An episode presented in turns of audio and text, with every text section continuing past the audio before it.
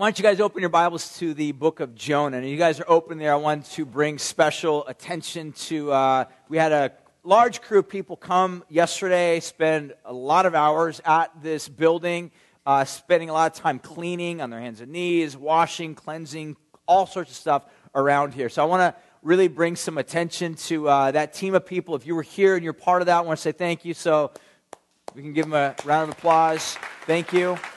Um, couple times a year. You know, obviously we have a lot of people in this building on any given Sunday, and there's a lot of traction, a lot of stuff that needs to be cleaned on a regular basis. But we kind of twice a year we do like a big, deep, thick cleaning, and uh, that was yesterday, and we had a, over 30 people kind of show up for that. So again, I just want to say thank you for those people that had come out to be a part of that. Um, okay, the book of Jonah is where we're at, and what I want to do is I want to read the passage of scripture that we're going to be taking a look at. Um, but first, I want to kind of point out something as far as the book of Jonah is concerned. That the book of Jonah basically reads um, like a four scene uh, narrative or four scene play. The first scene kind of goes something like this that God tells Jonah uh, to go to his enemies. Uh, in this region called Nineveh to preach this message, and yet Jonah flees, and then ultimately the storm pursues Jonah. Uh, the second scene, basically, Jonah uh, flees this storm, ultimately wants to die. This is what Jonah does, is that rather than being tossed to and fro in this boat, in the storm, Jonah basically makes his decision that says, I'd rather die. That rather than going, doing what God wanted me to do, which is go to Nineveh, my enemies, uh, I'd rather die than do what God wants me to do, which is to go to these people I despise. And yet, God uh, allows this fish to pursue Jonah. Scene three is what we're going to be basically looking at here today is that Jonah is within the belly of this great fish and he prays, uh, surrenders to God, recognizes something of God's sovereignty, recognizes something of God's grace through this, that God was actually lovingly pursuing him and ultimately about to deliver him. Scene four, we'll get to in the next few weeks, is that Jonah actually preaches to Nineveh. Again, his enemies. Uh, and yet Jonah suspects that these people are going to repent, but Jonah at the same time anticipates that maybe their repentance won't be that long lived. Meaning, maybe they'll kind of uh, slip back in their sinful ways, and therefore Jonah gets this front seat uh, uh, attraction of watching his enemies fall under the judgment of God. So, in other words, Jonah's actually, even though he does what God wants him to do, in his heart, he still wants these people to fail because their failure means their judgment. So, in other words, even though Jonah does what God wants him to do, Jonah's heart still is wrestling with, struggling with, absorbing, responding to, uh, being affected, being impacted by the grace of God. In other words, Jonah is a lot like you and I. So we can be Christians in theory. We can know elements about Jesus. We can be Christian. We can know Bible verses. We can journal. We can wear Christian t shirts. We can do all sorts of Christian stuff that Christian culture loves. But in our heart, there may be still these elements and where we're just as judgmental, just as critical, just as hateful, just as bitter as anybody else in this world. It's because grace has not fully changed us to the point where we're changed. That's what grace seeks to do in our lives. And we're going to begin to see how God does this with Jonah's life. In chapter 2, it's this prayer from within the belly of this great fish. Uh, I'll read it, and then we'll get to work.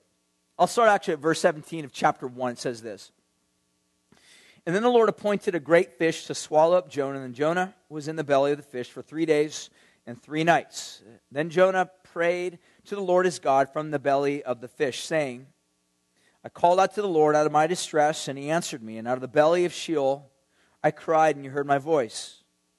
For you cast me into the deep and the heart of the seas, and the flood surrounded me, and your waves and your billows, they passed over me. And then I said, I'm driven away from your sight, yet I shall again look upon your holy temple. The waters closed in over me to take my life. The deep surrounded me, the weeds were wrapped around my head at the roots of the mountains. I went down to the land whose bars closed upon me forever. Yet you brought me up to life from the pit. O my Lord, my God. When my life was fainting away, I remember the Lord, and my prayer came to you into your holy temple. Those who pay regard to vain idols forsake the hope of steadfast love. But I will with but I with the voice of thanksgiving will sacrifice to you. What I have vowed, I will pay. Salvation belongs to the Lord. And the Lord spoke to the fish, and it vomited Jonah upon dry land. Let's pray. God, we ask you right now that you would just open our hearts and our eyes and our minds to understand what you have to speak to us through this word. God, that what we would see here today would be your grace revealed to us.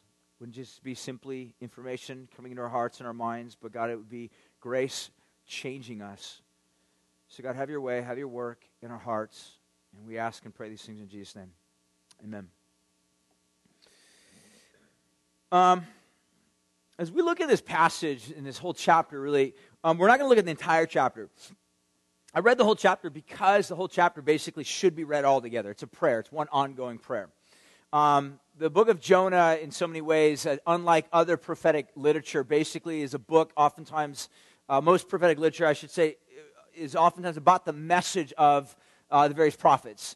Uh, Jonah is unique because it's more so about the messenger than it is about his message. In fact, there's not really much emphasis upon the message that Jonah preaches, it's more emphasizing the messenger himself and the problems of the messenger. And this actually brings up some strange ironies within the book because, uh, ironically, uh, Jonah is the prophet of God. I mean, Jonah is part of the covenant people of God. All right? In other words, if you want to look at this way, Jonah was part of the special, unique people of God. And yet, ironically, Jonah was the one that was actually putting his heels into the ground saying no to God. In other words, the great irony of the story is this is that Jonah was just as much in need of redemption as the pagan sailors and as the pagan Ninevites. That's this great irony. So it actually should cause us to some degree step back a little bit from the text and realize wait a minute, if even the Jews, the best of the Jews, need to be saved, then who can be saved? That's the question we need to wrestle with. Let me put it this way there's a tendency in our culture and in our world to basically try to uh, collapse uh, civilization down into two categories uh, the good guys and the bad guys. If you're really honest with yourself, oftentimes what we do is we put ourselves into the good guy camp and everybody who's not like us, who doesn't think like us, who's not of the same religion like us, who doesn't have the same preferences in life like us, who doesn't have the same skin color like us, who doesn't have the same nationality as us, you can go down the list. Those are the enemies. I mean, if we're really super religious and we're really good at this, what we'll say is we're like, well, they're not my enemies, but, you know, I won't welcome them into my club. What you're really saying is that eh, I'll deal with them, but I will never invite them to the table and have dinner with them. They'll never be honored in my house. Let me put it this way all of that is the exact opposite of the gospel. The gospel is that God has not abandoned us and this world to our rottenness, to our decay, to our sinfulness, to our otherness like God. In other words, we're not like God. In fact, the Bible even describes our condition before God as actually being enemies of God. So let me put it this way. All of us in this room, we can think of people that to some degree we despise. Might be someone of a, you know, of a different family member or someone that has hurt us or wounded us. We all can think of big people, maybe rival, like let's say you work at a business and you have a rival agency. Like those are your enemies. Or if you were brought up in a very nationalistic, prideful home where your particular nationality was sort of the source of your comfort, the source of your security, and everybody else that was not like you, you would criticize or judge. Or maybe you're brought up in a certain denomination or tribe, Christian tribe, and everyone that was, you know, not part of your tribe or didn't think theologically just like you, those were your enemy. Now, you might, like I said, may have a little bit of a religion in you that says, you know, I'm not going to utterly cast them or consign them to hell, but you're not overtly going out of your way to welcoming them into the table of your life of relationship either. In other words, you're doing the opposite of what God does. Because the gospel is, even though God has not abandoned us to our brokenness and rottenness and our sinfulness, but instead God has actually come to us and He's befriended His enemies. The people that are totally unlike Him, the people that don't act like Him, the people that don't love like Him, the people that don't forgive like him. The people that are nothing like him, characteristically like him, God befriends them. This was the case of Jesus, wasn't it? Remember? Even the Pharisees, they look at Jesus and one accusation they can drum up against him. People are kind of trying to figure out what do we have against Jesus? Ah, he is, he's the friend of sinners. It's like the best they can come up with. He hangs out with prostitutes, not in an immoral way, but in a way of having dinner with them. He's not soliciting them. He's not doing anything the way that, you know, other men normally would have done. He's actually treating them with dignity respect, and value. And that shocked them. Because in their mind, they're like prostitutes, indignant, no respect, no value. They're trash. But Jesus says, they're not trash. I value them. They're not full of indignity. I will give them dignity. And this blew their minds.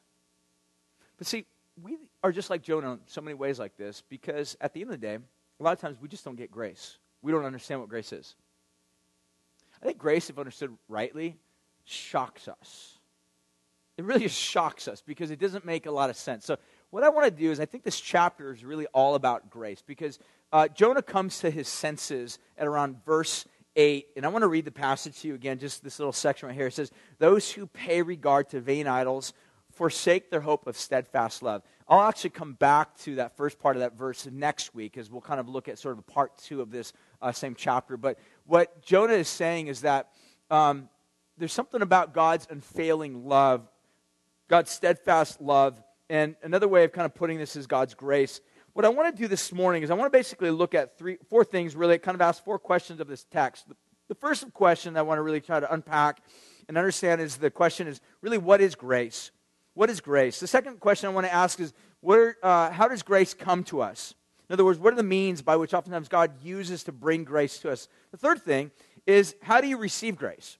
Like, what are the how to's? How does this happen? What happens in our lives in order for us to be able to receive this? And finally, how do you know whether or not you've actually received grace? In other words, this is more of like an actual like a test. What are some things that you can actually look at in your life to determine do you have grace? Have you been changed by grace? Or do you just have information about the Christian truth?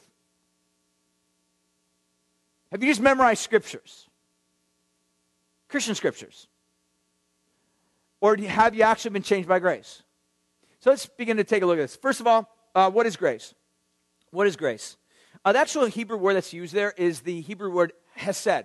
C H E S E D is the way it kind of spells out in English.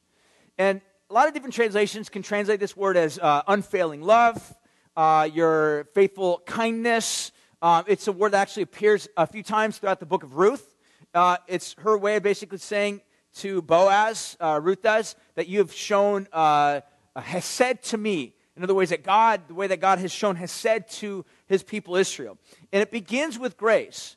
And I want to try to give you a couple ways to define grace. Here's a definition that I've kind of uh, put together myself. Uh, next slide. It says this that grace is showing favor under no obligations.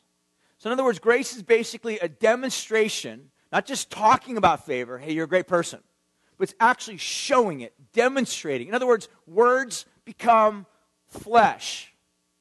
It's a demonstration. Words become flesh. They show favor, but there's no obligation.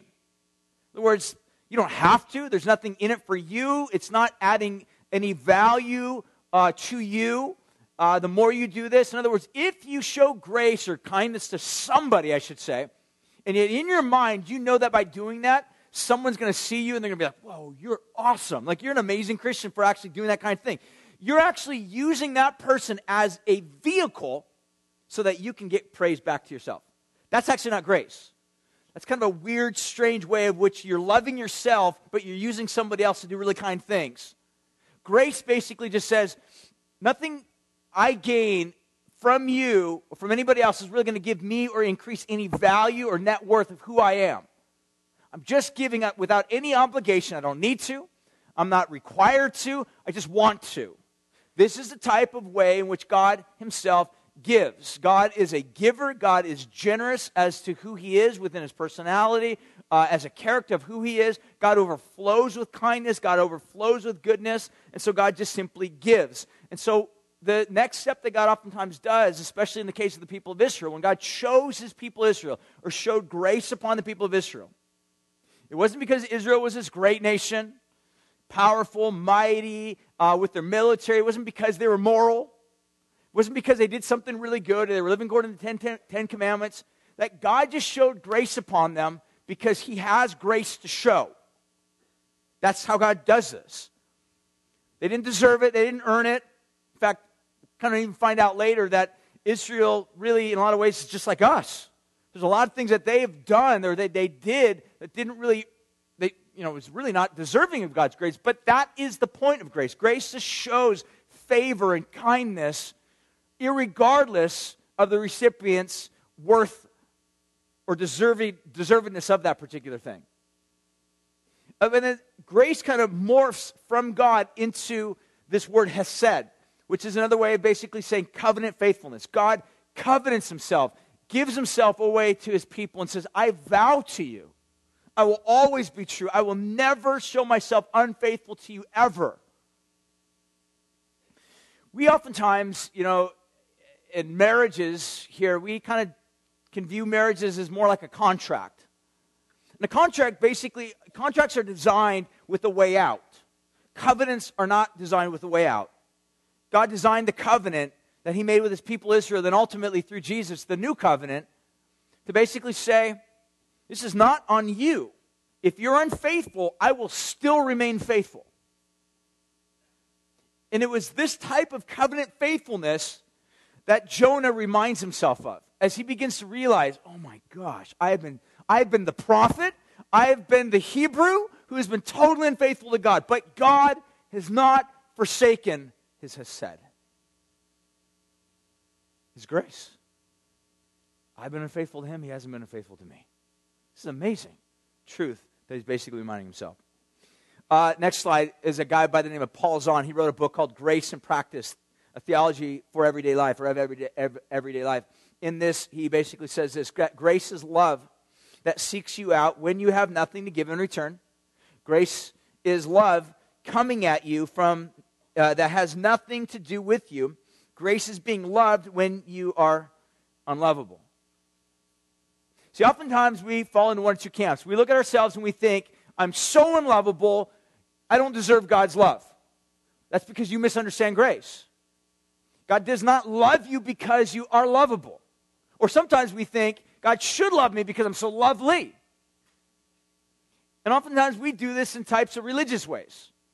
Where we say there's certain things that if, if I give myself to God, we talked about this a little bit last week, that sometimes we see God more so as useful as opposed to being beautiful. And when we find God as being useful, what we do is we basically approach God on this basis of saying, uh, like God's his landlord. He's his cosmic landlord. Maybe we've offended him or upset him a little bit. He's a little bit temperamental, so we got to make deals with him, bargain with him.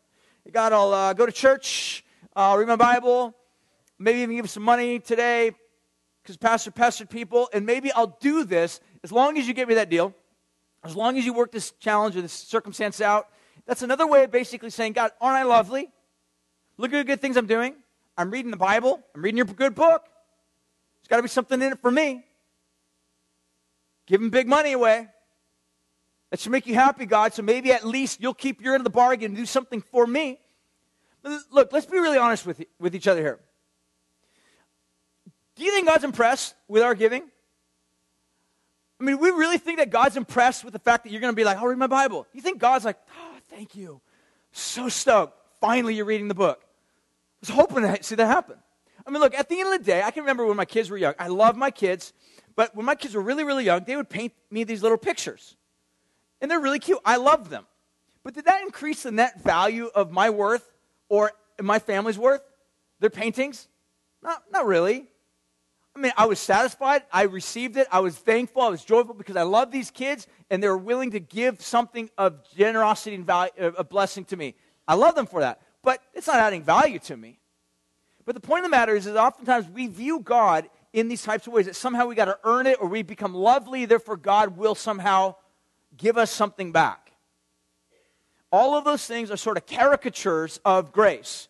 Either you think you're so unlovely that God cannot give you grace, or you think you're so lovely that you've deserved God's grace and you've earned God's grace, or you can leverage God's grace, both of which are distortions. The fact of the matter is, is that God says, I give you kindness and grace because I'm gracious. I call you lovely, not because you're lovely, but because I'm lovely. It's a gift from God. He's under no obligation to give, but he joyfully, lovingly gives. And this is the type of grace that we see uh, that Jonah comes to somewhere of understanding or awareness of in verse 8, where he says, Those who pay regard to vain idols forsake their hope of steadfast love. And this is what Jonah means later on in verse 9, where he says, For salvation actually belongs to the Lord. That this is God's good doing to rescue me. I can't do it on my own. I can't barter with God. I have nothing to give him. I can't pay God off. I can't buy him off. I can't offer him something that somehow he's going to look at that and say, I didn't have that before. So he can't be bought off.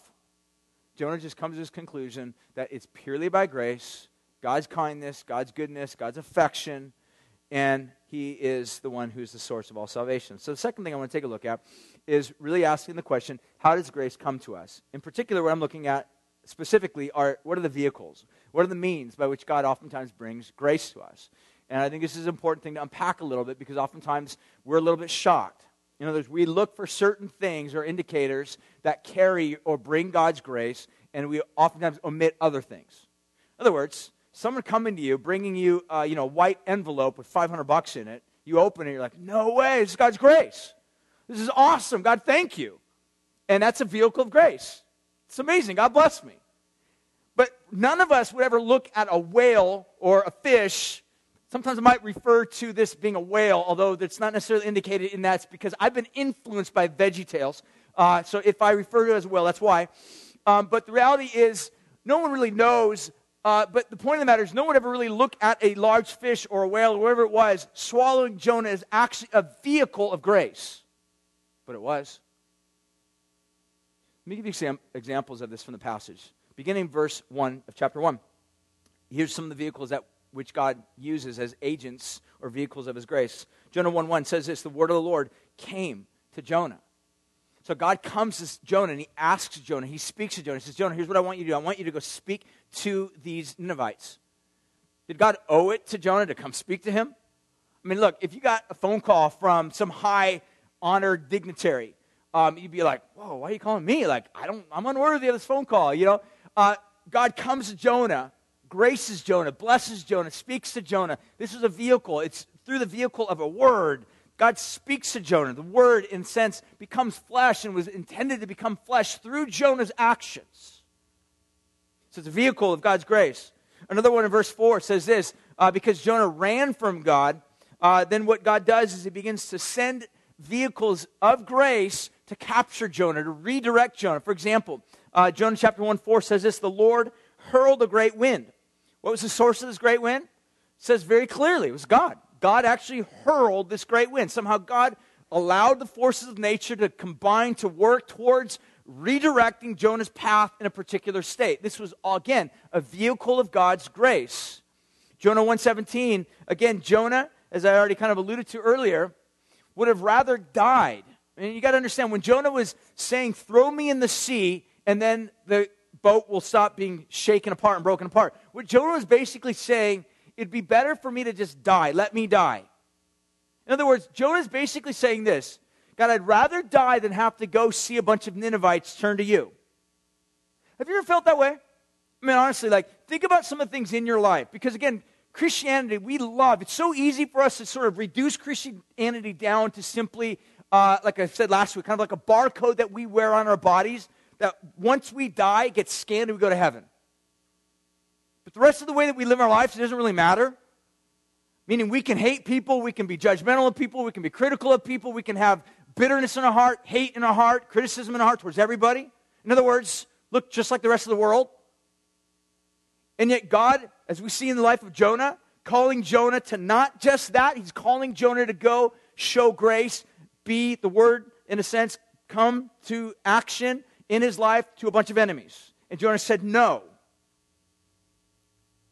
I mean, some of us might sort of have this mentality I'd rather die than forgive the person that offended me. I'd rather die than be reconciled to somebody I hate. I'd rather die than be honest and pay back my debt of maybe money I stole from something. I'd rather die than to have to do something that God asks me to do. I mean, honestly, Jonah is incredibly relevant for us when we think about his life compared to our lives.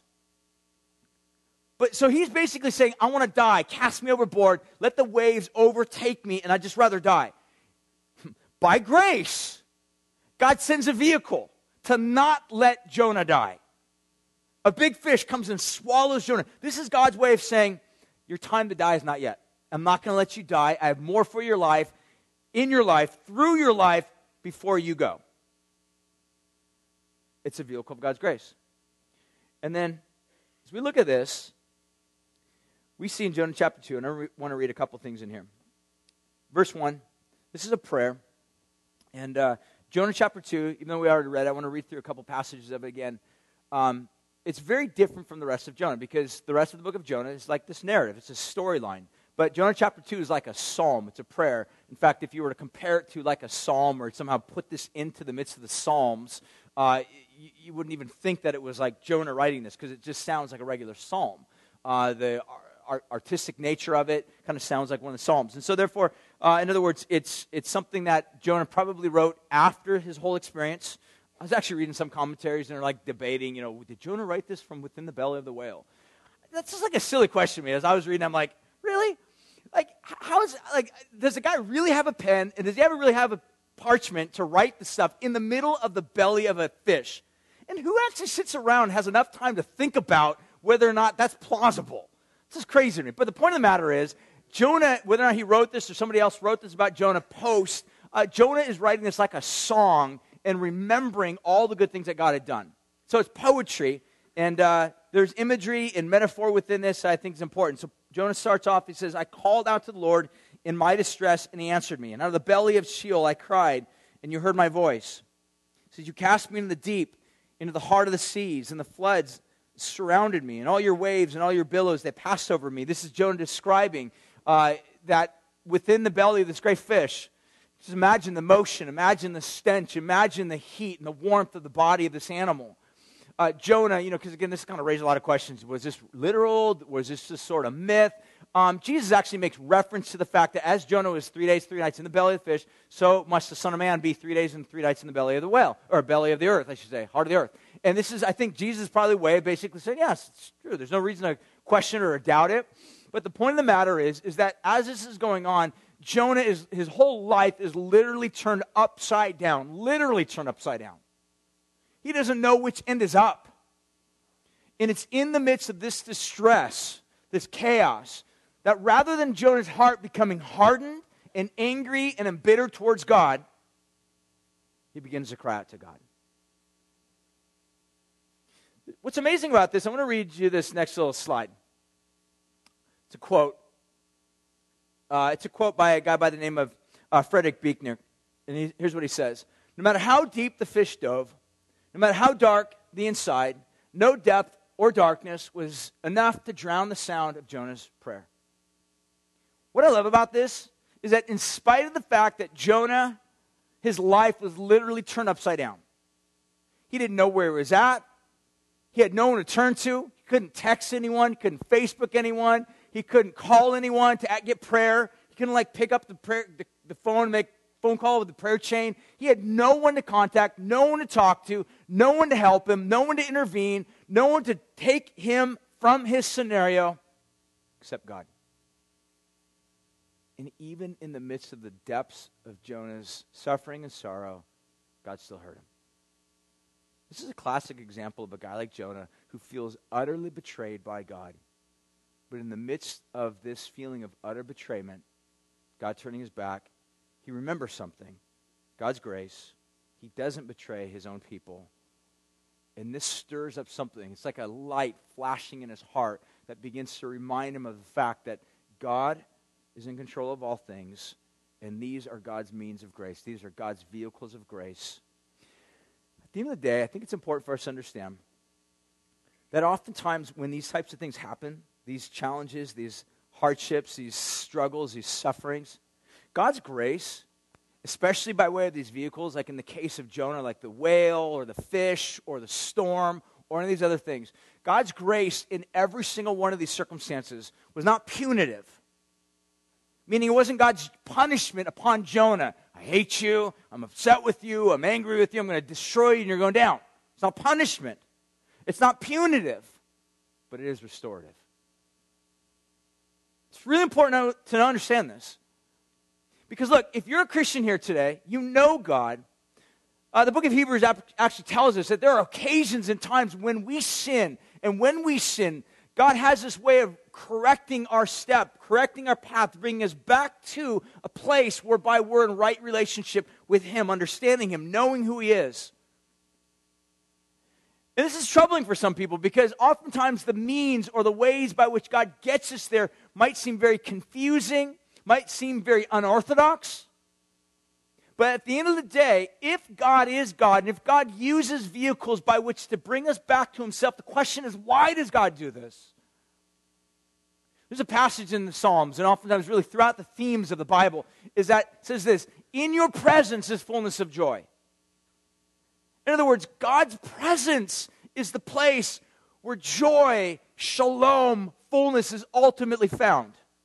To run from his presence is not to run into joy, which is what we oftentimes buy into lies. We think by running from God, by doing something else other than God, somehow we will find a better alternative joy than the joy that's found in God. But we don't. But because God's a good father, He loves us, He understands how we've been made, He brings us back. In other words, He corrects.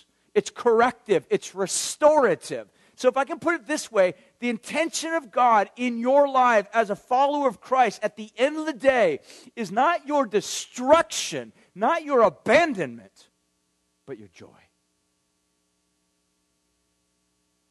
I said this to my kids often when they were really young. Because there's times as a dad, you know, you gotta you gotta discipline your kids. Stop yelling at each other, stop whacking each other, be nice. Sometimes we'd have to go far and you know, give them time out or whatever. Both my kids are high school, so I don't really give them time out anymore. But or spank them, anything like that. But the point of the matter is, at the end of the day, I would always say to them, look, Daddy wants to take you out to get some yogurt or go for a walk or go for a bike ride or do something fun In other words, I, I want times with you where we're laughing and having joy and wrestling and playing and where you're laughing and I'm laughing and we're all having fun as a family. We're doing stuff together that's just awesome. But as long as you keep turning your back and walking away or doing something in opposition to what I say, there's corrective actions going on. In other words, my grace is coming to you because I love you. If I didn't care about you, if I didn't love you, I wouldn't bother about correcting you. I would let you, in fact, one of the best ways of identifying uh, someone who is an orphan or someone is because they don't have anybody over their life directing or guiding them. It's a child that's been adopted that knows that they have a parent that loves them and guides them and brings them back to the course of life. This is what we see with God.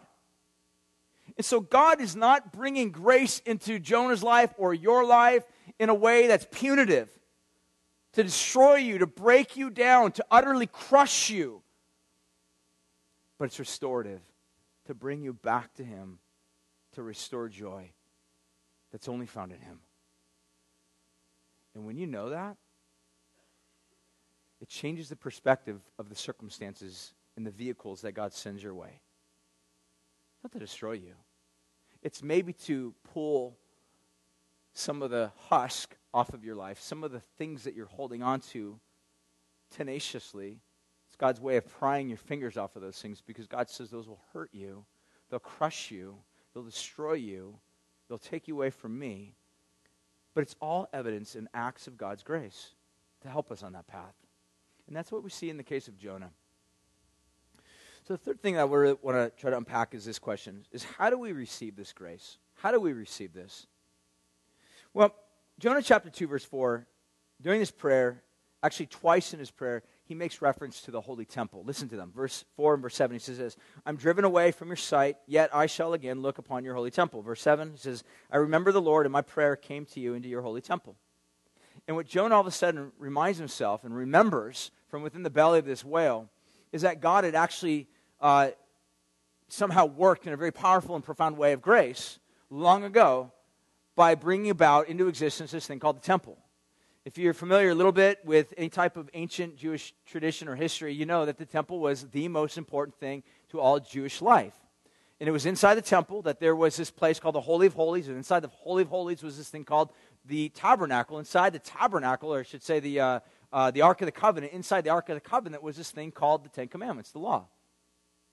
And so, really, what God is basically saying, what Jonah is reminding himself, is that the way that God interacts and moves with us in covenant relationship, in other words, the way that relationship is unpacked and lived and enjoyed, is by abiding by his law. Abiding by it, not negating it, not running from it, not pushing it aside, but by, by abiding by it. I'll give an example of how this works out in a very practical way in life. If you're, for example, a musician, we've got a lot of musicians in the church. But let's say, for example, you are either a musician, you're a lead singer of a band, or you are like the rest of the other people, you desire desperately to be a lead singer of a band. All right? You want to be a musician. You're kind of a wannabe person. But the point of the matter is, let's just say that you're the lead singer of a band and you got a band of like four or five people part of you, and you write the songs and you perform the songs and you sing the songs, and you got a guy that just kind of joined the band. He's a drummer and he says, I want to play with you. He's a really gifted drummer. So once you start playing, and you're singing a song, and he has a drummer is playing an entirely different song, and it's totally offbeat, and you ask him, like, what's going on? It's like, I'm playing a song. It's not the same song I'm playing, though, is it? No, it's a totally different song. It's a song I wrote. Like, but I'm the lead singer of this band, and I'm playing my song, and for us to have harmony, for us to have shalom, for us to have peace, you have to play according to the script or the law or that which I've given you. But I don't want to play according to that. I want to play according to my thing. What you have is disharmony. You have disorganization. You don't have shalom. You don't have peace. You have chaos. And really, what needs to happen is a repentance a repentance from wanting to be the lead of the band to just being a bit player in the band. And in a lot of ways, this is what takes place on a cosmic level. God is creator, God is maker, and you and I are created.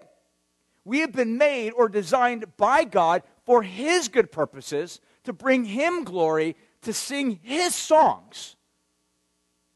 In other words, joining with Him. Let me give you another analogy. Jesus would put it this way.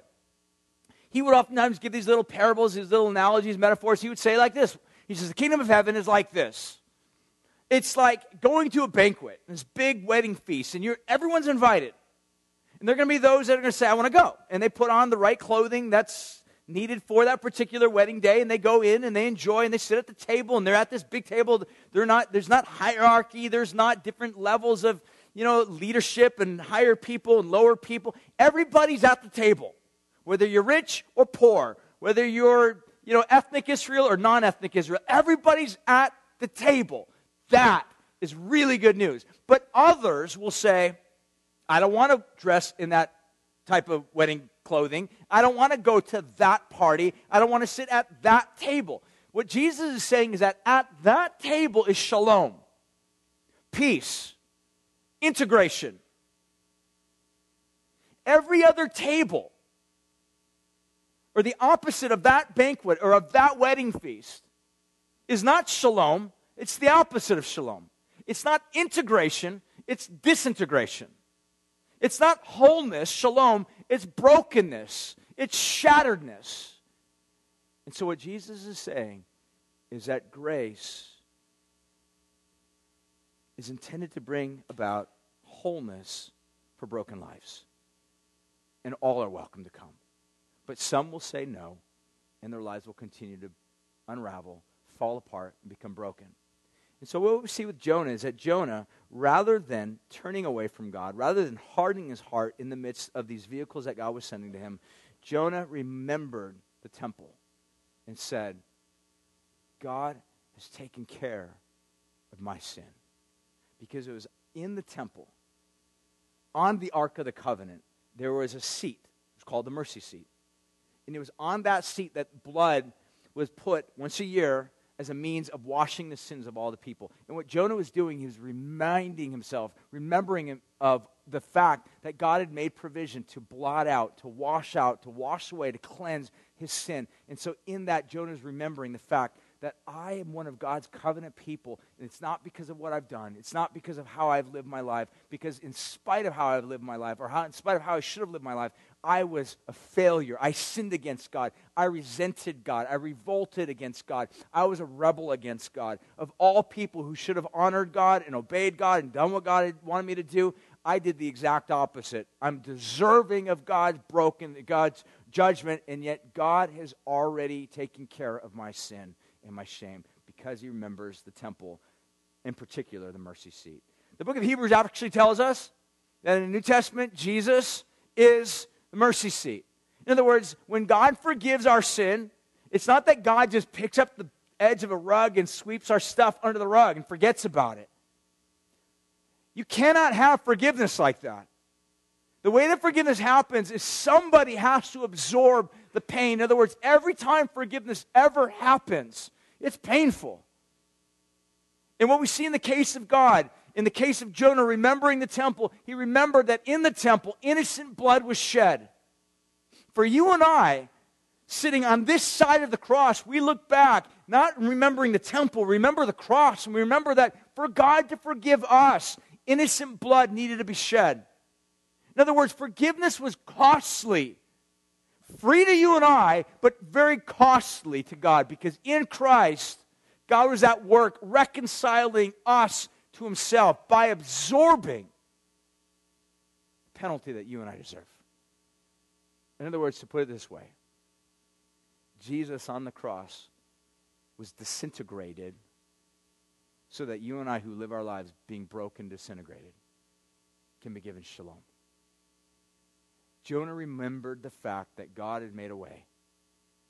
And I would even suggest that for you and I, the way that we receive this grace is we need to do what Paul said in, in Colossians chapter 1 6 puts it this way. The gospel is bearing fruit and growing throughout the whole world. And he says, just as it's been doing among you since the day that you heard it and truly have understood God's grace. What Paul is basically saying here is, in short, is that this good news is the gospel. That God hasn't abandoned the world, that God has not abandoned you, but that God has actually intervened and provided means and ways by which to take care of our sin and our shame. How? By a vehicle. God chose a vehicle. Not the prophet Jonah, but a better prophet, Jesus. And so, what Paul goes on to say, and those who heard it truly understood this grace, something's happening to your life. You're bearing fruit, you're changing. Your life is like a garden it's beginning to bear forth fruit. You're coming alive. It's good. This is what Paul's saying, is that this is how we receive that grace. We believe, is what Paul is saying. You believe, you hear, and you understood, or you believe. Three things I'll say real quickly about faith. I Spend a whole time talking about this, but I won't, so I'm going to be very punctual. First of all, faith is doubting your doubts. It's doubting your doubts. In other words, those things that keep you from trusting God, those things that cause you to think, well, God's not trustworthy because X, Y, and Z. Have you ever thought about doubting your doubts? Doubt your doubts. I mean, there's things that cause us to disbelieve.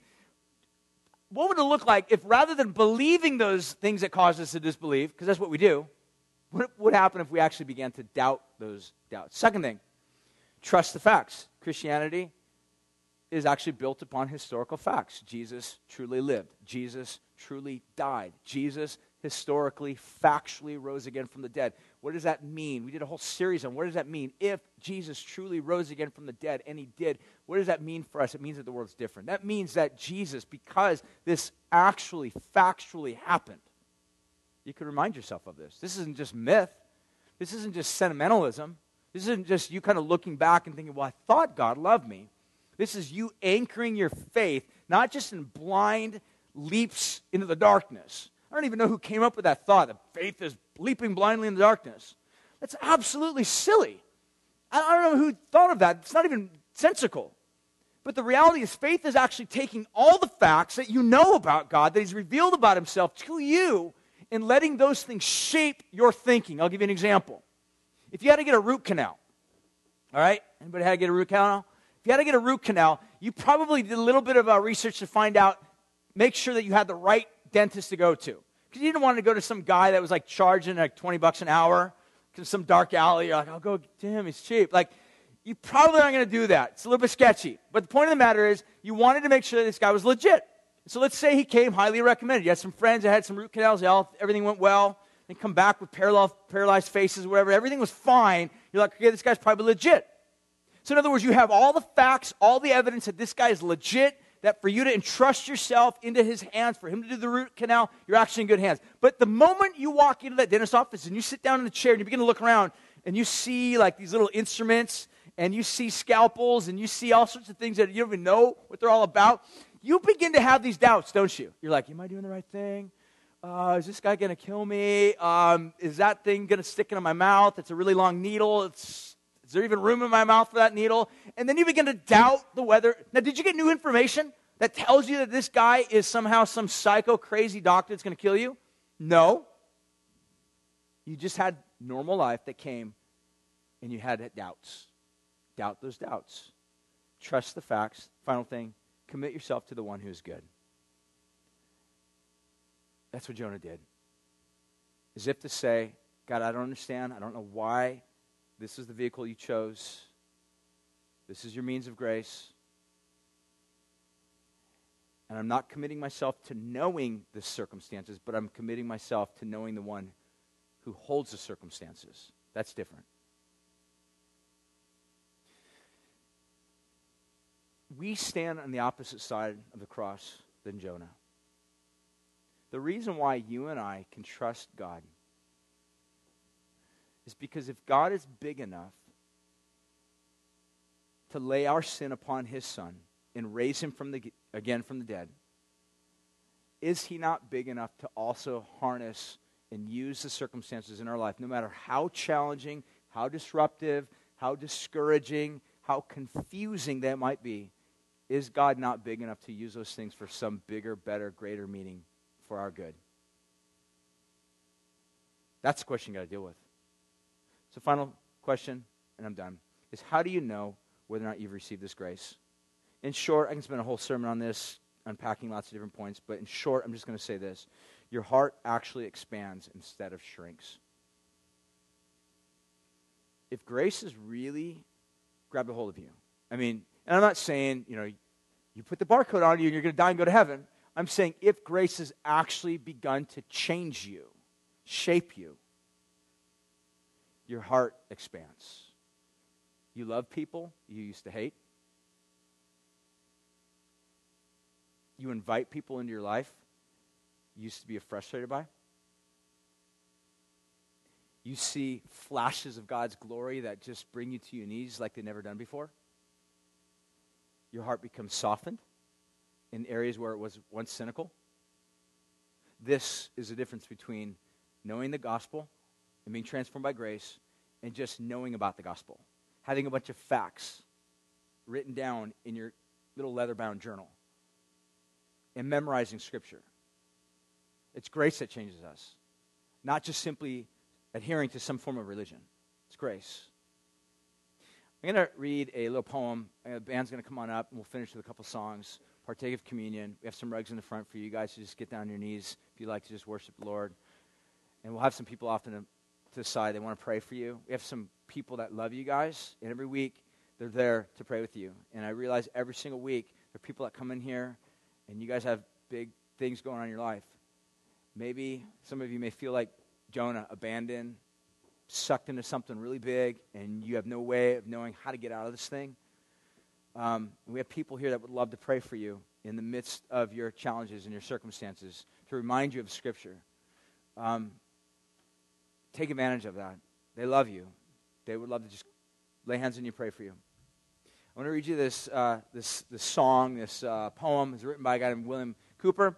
Uh, he was a guy that had actually written several different songs, but um, this particular song, um, some believe that he had actually written this shortly after a failed a suicide attempt. He was a guy that struggled throughout his entire life with severe depression. And uh, he was one of uh, Britain's most notable um, poets of his own era. Um, but this song, some of you guys may have heard of it before or been familiar with it. It's called God Moves in Mysterious Ways. But I want you to listen. We're going to read three stanzas of the, of the, of the song. And it's really about um, him wrestling with how to deal with the storms and the challenges and the circumstances that are in my life without being crushed by them. How can I move my heart to trust by faith in a God that's far bigger than the storms, then the fish, then the circumstances that God has used in my life to draw me back to Himself? How can I lose, use those things to bring about worship and praise, to become evidences of grace m- melting and molding and shaping my heart rather than those circumstances in my life just making me more embittered, more angry, more hardened. Listen to what he said. God moves in a mysterious way, his wonders to perform. He plants his footsteps on a sea and he rides upon the storm. You fearful saints, fresh courage take. The clouds you so much dread are big with mercy and will break with blessings on your head. Judge not the Lord by feeble sense, but trust him for his grace. Behind a frowning providence, he hides a smiling face. God, I pray that you would just cause us to realize that so oftentimes behind the things that we dread the most, that we are fearful of the most, those things that we fear will take us down and crush us and destroy us, God, behind those things, somehow, if we can just see There's a heart, God, that is leading us to yourself, which is to lead us to joy. That your intentions, God, really are joyful intentions. You love us, and we can know that love because of what Jesus did for us. He was crushed, so we who are crushed will not be ultimately crushed. He was bruised, so we who are fragile from our bruising can be made whole. So, God, I pray that you would just turn our eyes to Jesus. And that rather than just simply finding you useful, as we oftentimes do, that we would actually, maybe even for the first time this morning, find you absolutely beautiful. So, God, do that here in this place right now as we worship you and as we sing to you. Rugs in the front, people off to the side that want to pray for you, communion in the back. If you got your kids in the back, you're more than welcome to bring them in here participate worshiping together. Let's sing.